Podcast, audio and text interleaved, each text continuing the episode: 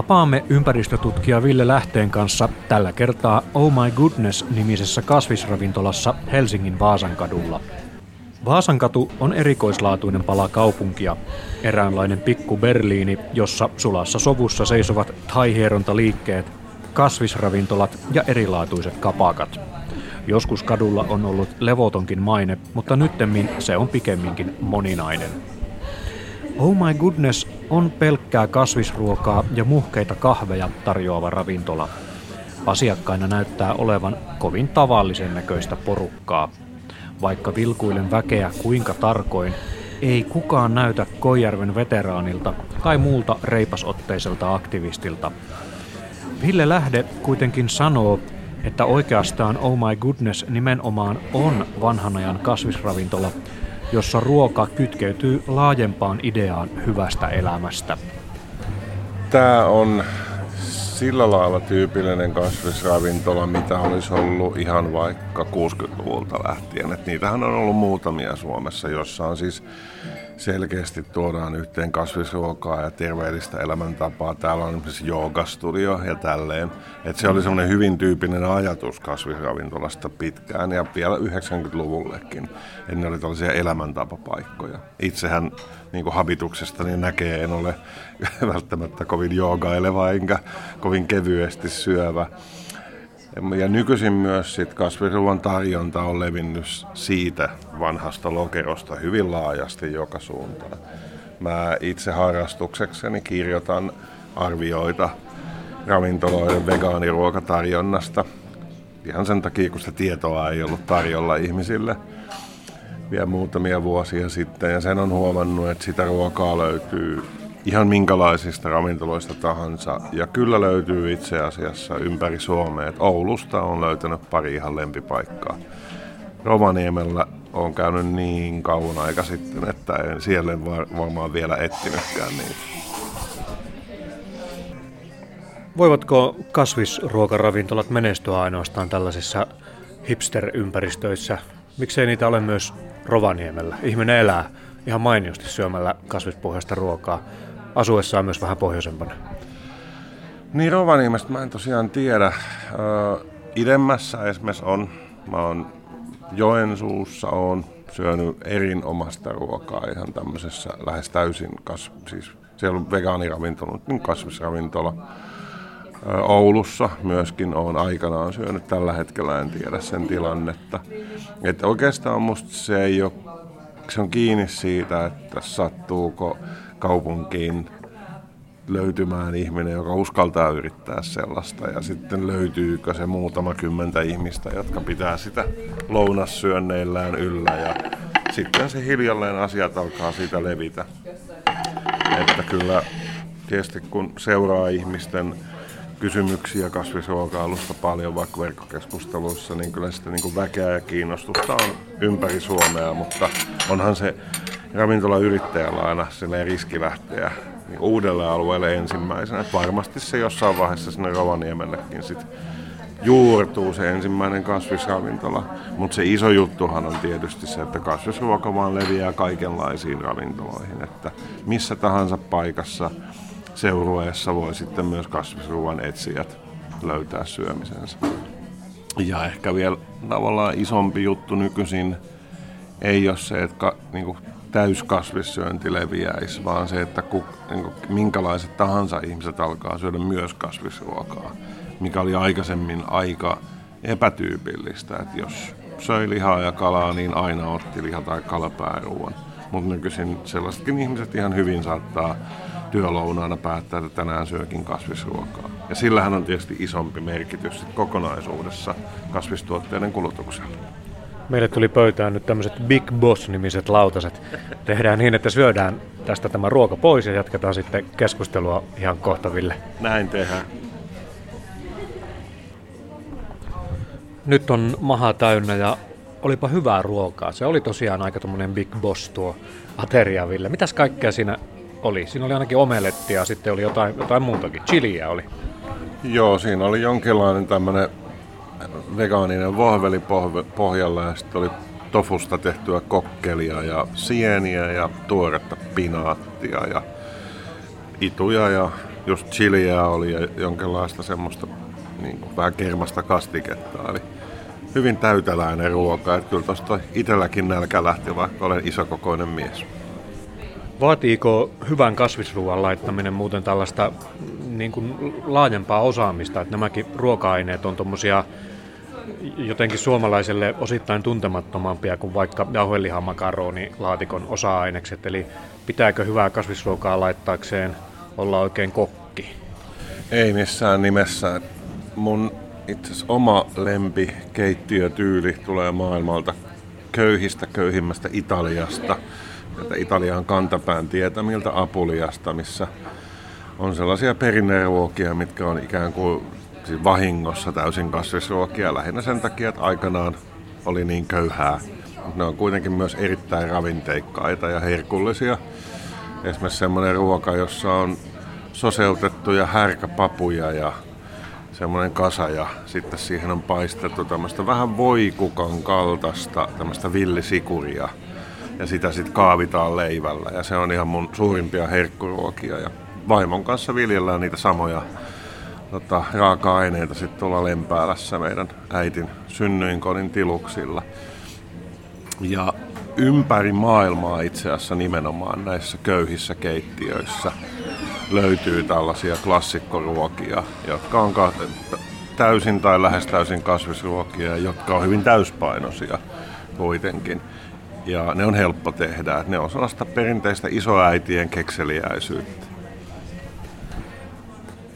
Tosiaan viljelet itse pienimuotoisesti myös ruokaa. Onko se yksi tulevaisuuden toimintamalli? Uskotko, että me ihmiset laajemmin kasvatamme omaa ruokaamme jatkossa? No meillä biostutkimusyksikössä, kun me ollaan mietitty tätä ekologista jälleenrakennusta, niin ruoantuotannon kannalta siinä Suomessa kohdataan tavallaan kolme haastetta. Et yhtäällä on se, että pitäisi saada ruoantuotannon ympäristövaikutus pienemmäksi. Ja siinä yksi osa sitä muutosta on eläintuotteiden osuuden vähentäminen. Se ei siis tarkoita, että lihaa ei enää saa tuottaa ja syödä, tai maitoa, tai kananmunia, tai kalaa. Mutta sen osuuden täytyy pienentyä, mutta sitten täytyy kaikenlaista muutakin tapahtua. Ei, niin kuin mitään ei voida tuottaa oikeastaan entiseen tapaan. Ja sitten toisaalta, kun Suomessakin olosuhteet muuttuu, tulee uudenlaisia tuholaisia, sään ääriilmiöt muuttuu, kevät voi olla sateisempia, kesät kuivempia, niin sen tuotannon täytyy olla sit sopeutumiskykyisempää. Ja sehän vaatii, niin kuin jokainen tuottaja varmasti tietää sata kertaa paremmin kuin minä, niin se vaatii uudenlaisia lajikkeita, se vaatii monipuolisempaa viljelyä. Ja sitten toisaalta maailmalla koetaan paljon pahempia tuotantovaikeuksia, vähän niin kuin väistämättä, niin silloin Suomen pitää niin kuin olla ei täys omavarainen, mutta omavaraisempi. Eli siis jälleen niin kuin riskinsieto ja kriisinsietokykyisempi. Eli täytyy olla monipuolisempi kotimainen tuotanto, jotta voidaan selvitä ongelmatilanteista. Niin silloin se tarkoittaa, että siis ruoantuotannon parissa tulee työskentelemään niin kuin enemmän ihmisiä. Ja niin kuin itse asiassa siinä johdantojaksossa taidettiin puhuakin, niin tämmöinen ajatus maaseutujen tyhjentymisestä ja kaupunkien jatkuvasta kasvusta, niin se voi kääntyä vähän toiseen suuntaan, että maaseudusta tuleekin elinvoimaisempi ja ruoan tuotannosta saattaa tulla niin kuin jälleen sellainen elinkeino, jolla voi kunnolla elää. Sitten siihen voi liittyä myös se, että yksittäiset kansalaiset alkaa tuottaa ruokaa enemmän, vähän niin kuin täydentääkseen ruokavaliota. Koska sekin tuottaa sitten sellaista ruokavarmuutta – Mut sillä ei tietenkään niin ruokita koko maata, mutta se voi olla ihan kaupungeissakin täydentävä osa elantoa, enkä kattoviljelmät vaikka, tai sitten harvemmalla alueella tämmöiset kotipuutarhat, kaupunkialueella siirtolapuutarhat. Ja niillä saattaa olla muukin merkitys kuin tällainen ö, sielua ja mieltä elähdyttävä harrastustoiminta. Et vaimon kanssa ei me pyritä mihinkään siis omavaraisuuteen. Se, se olisi aika mahdoton projekti meidän taidoilla. Mutta me ehkä, jos ympäri vuoden levittää, niin omasta tuotannosta varmaan kolme kuukautta menee suunnilleen omilla tuotteilla. Ja saman verran melkein annetaan sit pois ystäville ja sukulaisille ja muille. Ja oikeastaan se antaminen on myös sellaisia keskeisiä nautinnon lähteitä tuossa koko puutarhatyössä. Niin kuin sanoit, siirtyminen kohti kasvisruokavaliota ei tarkoita sitä, että lihaa ei voisi ollenkaan tuottaa tai ollenkaan syödä, vaan että näiden erilaisten ravinnonlähteiden osuudet ruokavaliossa muuttuvat. Julkisuudessa kuitenkin asia esitetään usein niin, että me olemme joku, joko jonkunlaisia ituhippäjä, jotka syövät porkkanaa, tai sitten tällaisia juurevia maalaisia pohjoisen ihmisiä, jotka tappavat ja syödät sit, sitten sitä, mitä ovat tappaneet. Mitä ajattelet tästä, että asiat kehystetään kuitenkin tällä tavalla kahden ikään kuin vastakkaisen, hyvin kaukana toisistaan olevan maailman kautta? No se on tietysti hirveän tyypillinen tapa tehdä politiikkaa ja valitettavasti myös tapa tehdä journalismia nykyaikana. Ja ruokakeskusteluhan on kipuillut jo pitkään, jos ajattelee niin vaikka voi-kysymystä tässä takavuosina, tai sitten suolakeskusteluita tai tällaisia mielipide, terveys, uskomuksia ja niin edelleen, niin sehän on synnyttänyt semmoista niin kipeätä ja vihasta keskustelua ympäriinsä jo varmaan toistakymmentä vuotta. Mutta nyt jotenkin parin kolmen vuoden aikana, kun tulee eteen tämä välttämättömyys muuttaa yhteiskuntia ympäristösyistä, niin se on jotenkin muodostunut tämmöiseksi polttopisteeksi, jossa kaikki se erilainen epäluulo ja raivo ja tiedon ja uskomusten välinen jännite kohdistetaan ja sitten sitä käytetään välineenä. Et se, kyllähän sillä tehdään puoluepolitiikkaa, sillä tehdään identiteettipolitiikkaa, sillä hyökätään vihreitä vastaan, sillä hyökätään lappilaisia vastaan, sillä hyökätään helsinkiläisiä, hyökätään maalaisia vastaan. Ja siitä tulee sellaista niin kuin itseään ruokkivaa kierrettä, että kun joku möläyttää Twitterissä jotain äärimmäistä, niin sitten ruvetaan naureskelemaan sille mahdollisimman niin kuin ilkeästi, jotta toinen voi sitten taas sanoa, että tuollaisia noin etelän ihmiset ovat halveksuvat ja niin edelleen. Ja sellaisessa tilanteessa on hirveän vaikea yrittää sitten edistää tällaista rauhallisempaa keskustelua. Mutta onneksi Suomessa nyt on kuitenkin tutkijoita ja aktiiveja, jotka yrittää sitä. Lappilaisena, jos tätä asiaa ajattelee, niin tuntuu siltä, että se tulevaisuus itse asiassa näyttää jotenkin mahdollisuuksia täynnä olevalta. Tiedämme kaikki sen, että miten paljon luonnosta on mahdollista kerätä esimerkiksi marjoja, puhdasta, suhteellisen puhdasta järvi-jokikalaa edelleen on, hirven pyynti on mahdollista ja tämän tyyppiset asiat. Eli jotenkin niin kuin se eihän se skenaario näytä tämmöisen maltillisen analyysin kautta kovinkaan katastrofaaliselta, jos nyt ajattelee sitä, että miten yksittäinen ihminen oman tulevaisuutensa tosiaan jossain, jossain kylässä siellä viettää. Joo, tuo järvikala, järvikala on tietysti erittäin tärkeä pointti ylipäänsä. Suomessahan on valtavan suuret kestävät kalakannat, joita käytetään ravinnoksi erittäin vähän.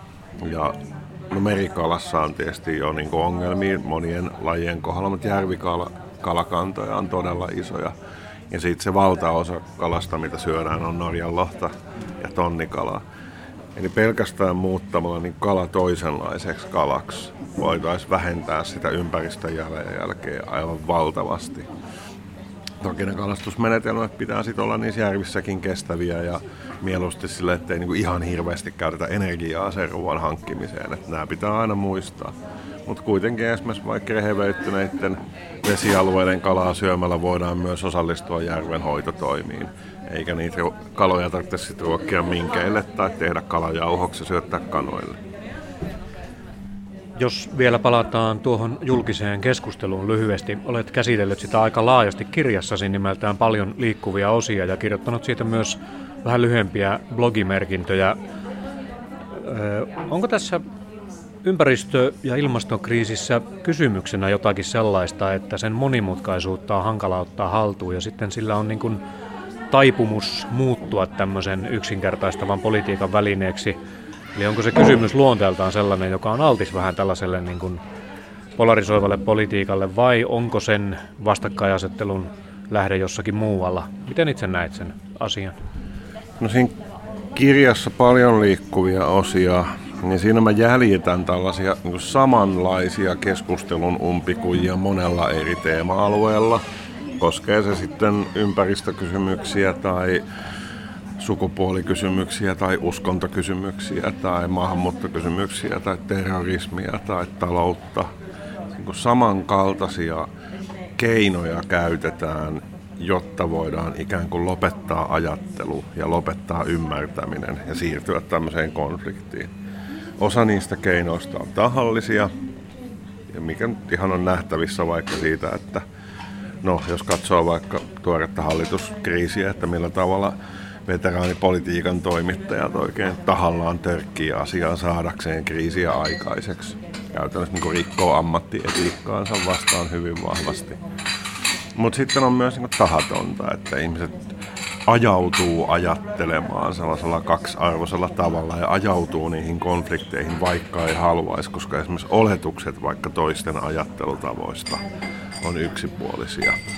Silloin ne koetaan helposti hyökkääväksi. Ja tämä varmasti on osa tämmöisiä pohjoinen, etelä, maaseutukaupunki jännitteitä, että oletetaan toisista ihmisistä asioita, jotka välttämättä ei pidä paikkaansa, jos pääsis paikan päälle tapaamaan toisia ihmisiä. Et se on niin yleinen ilmiö ihan selvästi. Jos ajattelee vaikka tätä niin tieteen ja mielipiteen rajan hämärtymistä, joka on ihan siis tosi kriittinen, tärkeä ilmiö ollut viimeisen kymmenen vuoden aikana Suomessa. Niin kyllähän se nyt on täysin selvää, että Timo Soini käytti sitä osana poliittista strategiaansa. Hän toisti toista mistään vuosien varrella sitä, miten jokaisen mielipide on yhtä oikea. Eli sotki kaksi asiaa keskenään. Se on just niin, että kaikilla on oma mielipiteen oikeus, mutta se ei tarkoita, että kaikki mielipiteet pitää paikkansa jos kaikki mielipiteet pitäisi paikkaansa, politiikka olisi mahdotonta ja tiedettä ei olisi olemassa. Eli siinä sekoitetaan nämä asiat keskenään. Tämä on ollut semmoinen yhdistävä juonne esimerkiksi ympäristöön tai terveyteen, myös niin kuin moniin muihin asioihin liittyvissä keskusteluissa.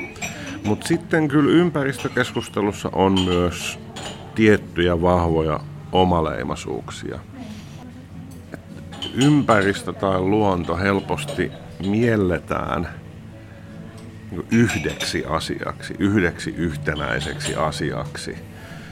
Ja tota, se näkyy esimerkiksi keskustelussa siitä, että pitäisikö olla toiveikas vai toivoton suhteessa tulevaisuuteen. Niin toivosta ja toivottomuudesta tulee tämmöinen on-off, niin valokatkaisija kysymys ainoastaan silloin, jos oletetaan, että luonto on joko ehjä tai rikki, joko kunnossa tai pilalla. Ja sitten sit siitä tulee tavallaan se mustavalkoinen asetelma. Mutta jos taas ymmärtää sen, että totta kai ympäristö on itse asiassa lukemattomia lajeja, lukemattomia ekosysteemejä ja ympäristöongelmia on monenlaisia, niin silloin samaan aikaan voi olla toiveikkuuden ja toivottomuuden syitä. Ihan niin kuin yhteiskunnassa on suomalaisessa yhteiskunnassa tai eurooppalaisessa yhteiskunnissa on käynnissä trendejä, jotka tuottaa syvää epätoivoa minussa päivittäin, mutta sitten on myös toiveikkuuden signaaleja. Niin luonto sanana on meille niin vahva ja ajatuksena tämmöinen niin yhtenäinen luomakunta on niin vahva, että siinä me helposti mennään tämmöiseen yksi nolla on off kokonaisuusajatteluun, mitä me ei välttämättä muissa teemoissa niin vahvasti tehtäisi.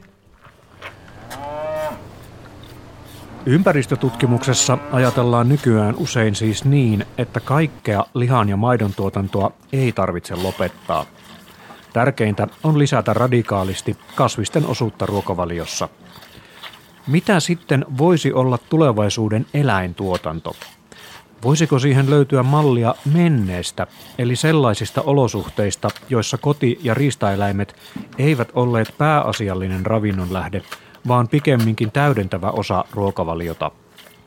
Yksi tulevaisuus, jota eläintieteissä on hahmoteltu, liittyy niin sanottuihin kotieläinten alkuperäisrotuihin. Sellainen on esimerkiksi Lapin lehmä, pienikokoinen ja yleensä nupo eli sarveton nauta – Lapin lehmä tuottaa vähemmän lihaa ja maitoa kuin pitkälle jalostetut rodut, mutta on vastaavasti pieniruokaisempi. Se on myös kokoisekseen ketterä ja maastokelpoinen otus ja sopii siksi hyvin perinnebiotooppeja ja maisemia ylläpitäväksi työeläimeksi.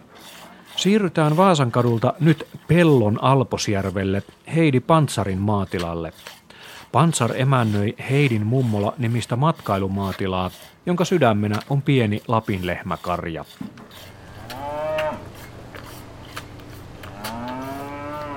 Tässä on sonnivasikka, tämmöinen valkoinen oikein ystävällinen sonnivasikka. Oliko se Heidi niin, että tämä oli Roy nimeltä? Joo, Roy. Ja viime vuonna syntyneet on R niin nimettyjä. Tämä on ihan niin kuin koiranpentu melkein, vaikka onkin tämmöinen tuota, raavaan poro kokoinen. Nuolee minua ja meinas syödä tämän nauhurinkin jo tuossa. Joo, nämä lapilehmät on kyllä tosi ystävällisiä ja huhujahan on paljon, että ne on omapäisiä ja pahapäisiä, mutta ei minun kohdalle ole kymmenen vuoteen kuitenkaan sattunut yhtään semmoista.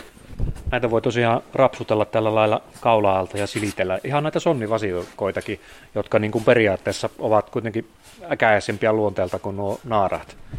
Joo, sonnihan on aina sonni vaikka tuota miten päin, mutta että nämä on toki vielä niin pieniä, että se tekee osaansa. Mutta että sitten kun ne tulee tuommoisiksi vuosikkaiksi, niin sitten ne on, voi, no, puolustavat siis naaraita. Minkä ikäisiä nämä kaksi sonnivasikkaa tässä ovat? Roy on syntynyt elokuussa, niin mitä sitä tuli? Puolisen vuotta. Painoa on kuitenkin nyt jo, onko, onko yli 100 kiloa? Olisiko pari sataa? Mitä sinä luulet? Saattaa vain olla, kyllä se on ison eläimen näköinen. Ja... Kyllä, joo, ja tuota, sitäkin paljon puhutaan, että nämä alkuperäisrodut, että ne ei kasva tarpeeksi niin nopeasti ja isoksi, mutta että kyllä minun mielestä, että minä kyllä annan tälle vieläkin ämpärillä niin maitoa, vaikka tuota yleensä annetaan maitoa siihen pariin kuukauteen asti. Mutta että kyllä se vaikuttaa siihen kasvuun. Nämä sonnivasikat vielä elävät jonkun kuukauden ja sitten niistä tulee ihmisten ruokaa. Kyllä, että tuota, no minä käytän siemen, siementäjää, siemennystä, mutta tuota, jos olisi niin siemennyssonni, niin se on sen yhden vuoden ja sitten tuota, teurastetaan lihaksi. Mutta että nämä on sitten näiden minun lehmien vasikoita, niin, niin näitä ei voi pitää tuota, niin siitossonnina tietenkään, niin, niin mie, mulla on hankala pitää tuota kesällä kun ei ole erikseen semmoisia aitauksia ja aitoja, niin, niin tuota, mie sitten, että ne kasvaa mitä ne kerkeää kasvaa ja teurastan sitten ennen kuin lumet sullaa niin pohjassa. Kuinka riipaisevaa se on se näiden omien sonnivasikoiden teurastaminen? Se on helpottavaa, kun niistä pääsee sitten vähemmäksi, että jostakin kumman syystä niitä kertyy niin liikaa. Nyt tässä on yhdeksän nauta eläintä yhteensä, niin, niin kyllä niitä riittäisi se 4-5. Nuo on nuo tyttövasikat semmoiset, että pitäisi joko niin saada myytyä sitten eteenpäin, tai sitten pitää alkaa kohta meijerin laittaa maitoa. Meneekö sulla tätä sonnivasikoiden lihaa myyntiin vai tuleeko se omaan käyttöön? Tästä on nyt tulossa ainakin niin paljon lihaa, että sitä, siinä on enemmän kuin yhden perheen tarpeeksi. Tuota, no me teetätetään makkaraa lisäksi, niin, niin tuota, ne onneksi kun ne tehdään ja sitten pakastetaan, niin niitä niin pystyy käyttämään sitten pitkäänkin. Jos on kotona teurastettu, niin ei saa myyä eteenpäin. Entä sitten tuo maito? Sinulla on nyt siis tässä, onko lypseviä lehmiä? Kolme, kolme kappaletta. Joo. Kuinka paljon niistä tulee maitoa ja mihin kaikkialle se menee? Suurin piirtein 10 litraa niin per naama niin, niin kaksi kertaa päivässä.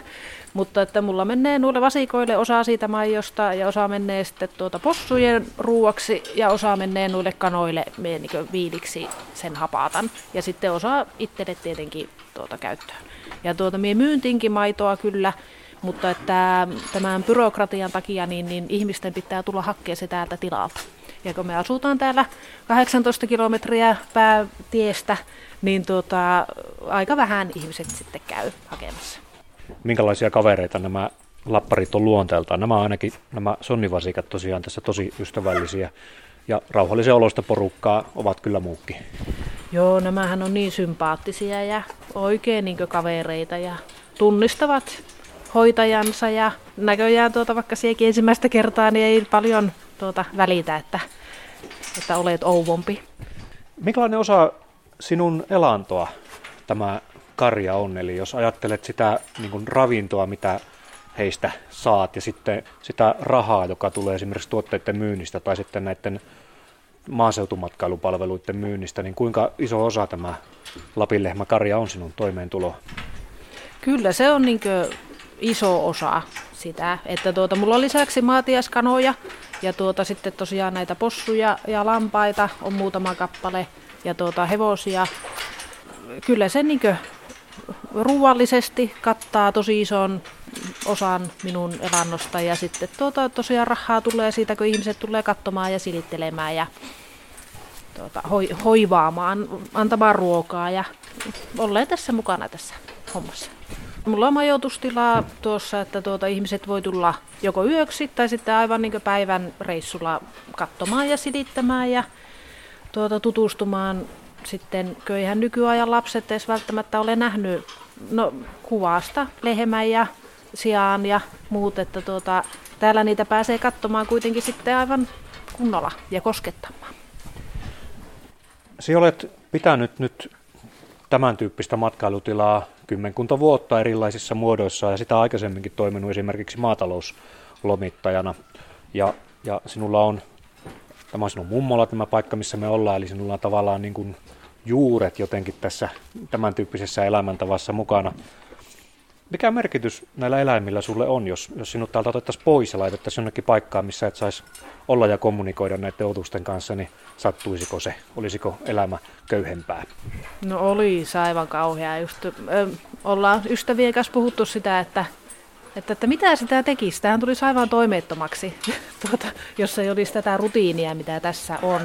Että tuota, niiltä saa paljon semmoista hyvää palautetta eläimet. Ne on niin terapeuttisia, mutta sitten taas, että on, on se niin ihan täyttä työtä hoitaa niitä. Että aamulla annetaan tuota heinät ja sitten tuota, ö, lannat korjataan pois.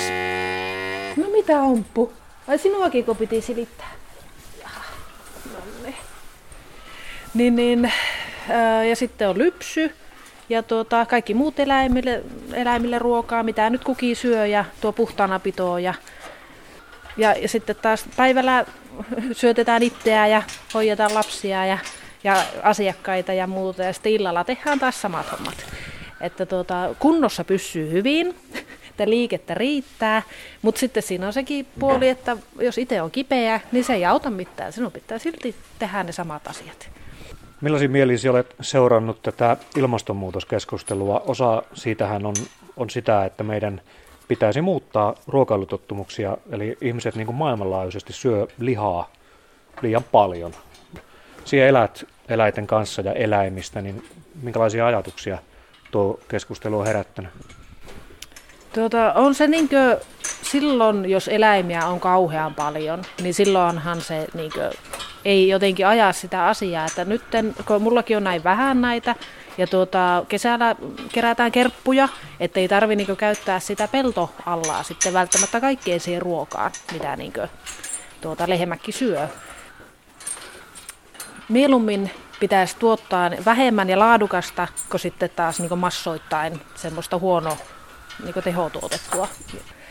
Se on se tehotuotettu liha, niin, niin kun se pitää nopeasti saada kasvamaan, siinä ei tule niitä ravintoaineitakaan samalla lailla. Ja alkuperäisrotu, niin, niin se on jo ihan geeneiltään paljon laadukkaampaa kuin mitä sitten nämä tehotuotantorodut.